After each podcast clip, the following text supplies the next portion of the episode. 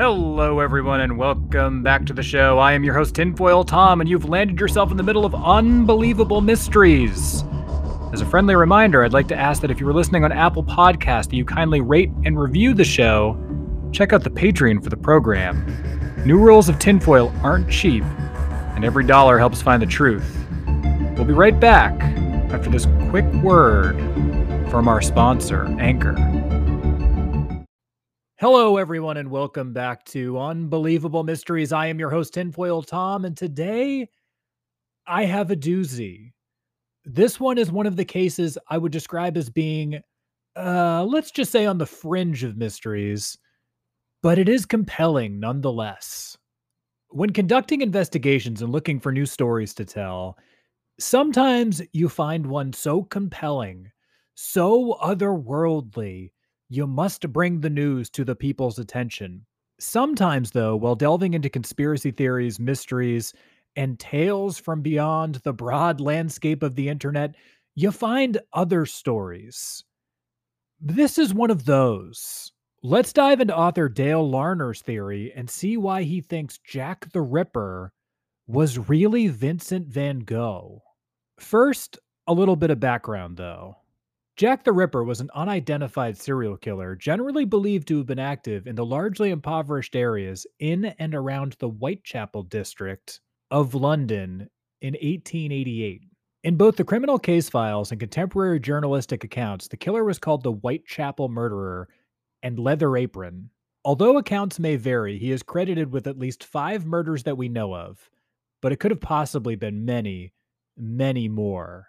This was a long, long time before the age of forensic science that we all know now.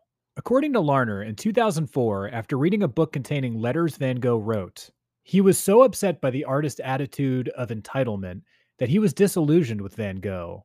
Van Gogh was, according to Larner, his favorite artist. Soon after, he picked up a book about none other than Jack the Ripper while passing through an airport and started piecing together the dots that Van Gogh was, in fact, Jack the Ripper. At first, Larner thought he must be allowing his disillusionment to cloud his better judgment, that the artist couldn't possibly be responsible for all these murders.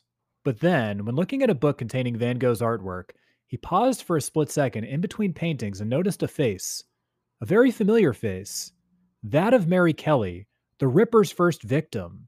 Was Van Gogh hiding clues to his evil deeds in his artwork?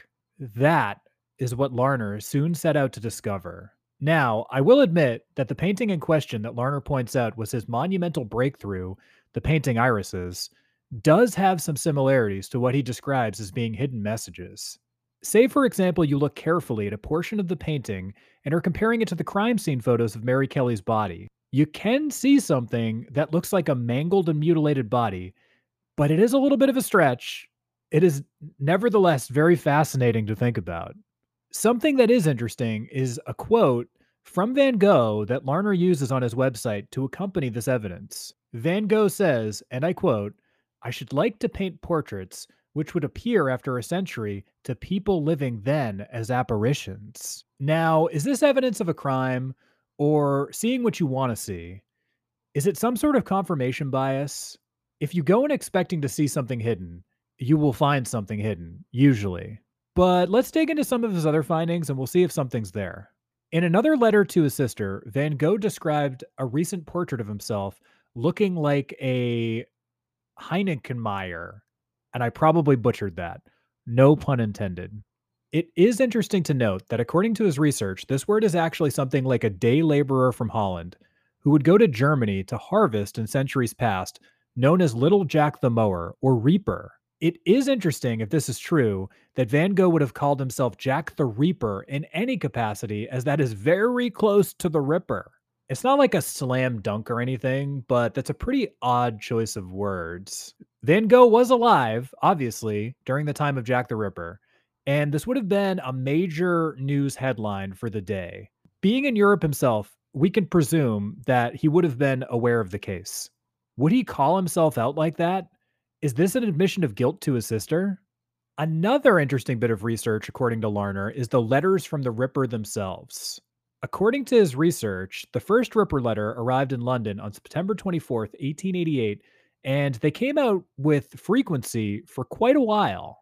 That is, until they mysteriously stopped for 16 days and then resumed again on January 8th, 1889. Meanwhile, Van Gogh had lost an ear and was admitted to a local hospital for surgery, to be released on January 7th, 1889. This timeline is actually pretty interesting, since the Ripper letters did appear with frequency until the break, and the timing between Van Gogh's hospital admittance and release do line up with the lack of letters at the time. As a matter of fact, the Ripper wrote 157 letters in a very short period of time, so this timeline is very interesting indeed. And another point of interest, at the age of 20, Van Gogh lived in the London area of Battersea and moved later into the Brixton area. While Van Gogh was in London, a mutilated body of a woman was found floating in the River Thames. Now, this one I'm not going to place a lot of credit towards Van Gogh being involved with, since London is in fact a city, and I'm quite certain, especially at the time, murder was possible to have been done without being detected, and definitely by more than just one killer out there, you know what I mean? Additionally, Larner does put the idea out there that another murder was done in a very similar manner around the time that Vincent was rejected by his landlady's daughter in the very same area. If we are to believe this portion of the story, that would mean that by the age of 20, Van Gogh would have started his journey to not only being one of the most celebrated artists in history, but also one of the most infamous serial killers of all time. And going a little bit further, 4 London murder victims were discovered just before or on Vincent Van Gogh's mother's birthday of September 10th. And if we are to attribute the Jack the Ripper murders to Van Gogh, it is interesting that supposedly Jack the Ripper's final victim, they found a woman's headless and legless body in Whitechapel on September 10th, 1889, fell on Van Gogh's mother's 70th birthday. Interesting to note is that this is actually something fairly common in serial killers, especially those that commit acts against women. Look at Ed Kemper or the Son of Sam. A mother complex is a very real thing among serial killers. Was Van Gogh getting rejected by a potential love interest earlier in his life just his final straw? Did he simply snap? Vincent was nearly 24 hours away from London typically, and could have easily made his way there to commit a murder during the time period. The Ripper also only struck sporadically and on weekends. Could Van Gogh have traveled to his residence of his early 20s, of which he was very familiar with, and committed these heinous acts? This would make sense as a hunting ground, so to speak. If we are to believe that Van Gogh is the Ripper, he was aware enough to know that he shouldn't kill where he lived at the time. This actually makes a great deal of sense. Last, but certainly not least, Larner does a great job highlighting some handwriting comparisons between the Ripper and Van Gogh, and I will admit, they are fairly striking. I will link a BuzzFeed article that he wrote in the show notes with some of his big highlights from the case that include this comparison, which I will admit, the samples he's provided are very close and do make you wonder if Van Gogh is responsible for writing those letters. Something of note is that the killings attributed to Jack the Ripper did stop around the time of Van Gogh's death. Were these killings the result of a frustrated artist who became a homicidal madman? Well, according to Dale Larner, that is indeed the case. Now, do I think Vincent Van Gogh is really Jack the Ripper? Looking at the evidence that Larner has compiled, I will say it's certainly not impossible. But will we ever truly know who's responsible for one of the most infamous murder sprees in history? It seems that the hands of time may have gotten the better of this case, but it's still very interesting to speculate the possibilities. Well, that's going to do it for today's episode, and boy, it has been a wild one. Thank you very much for being here. I have been your host, Tinfoil Tom, saying, I'm ready to believe you. Bye-bye. Take care, everybody.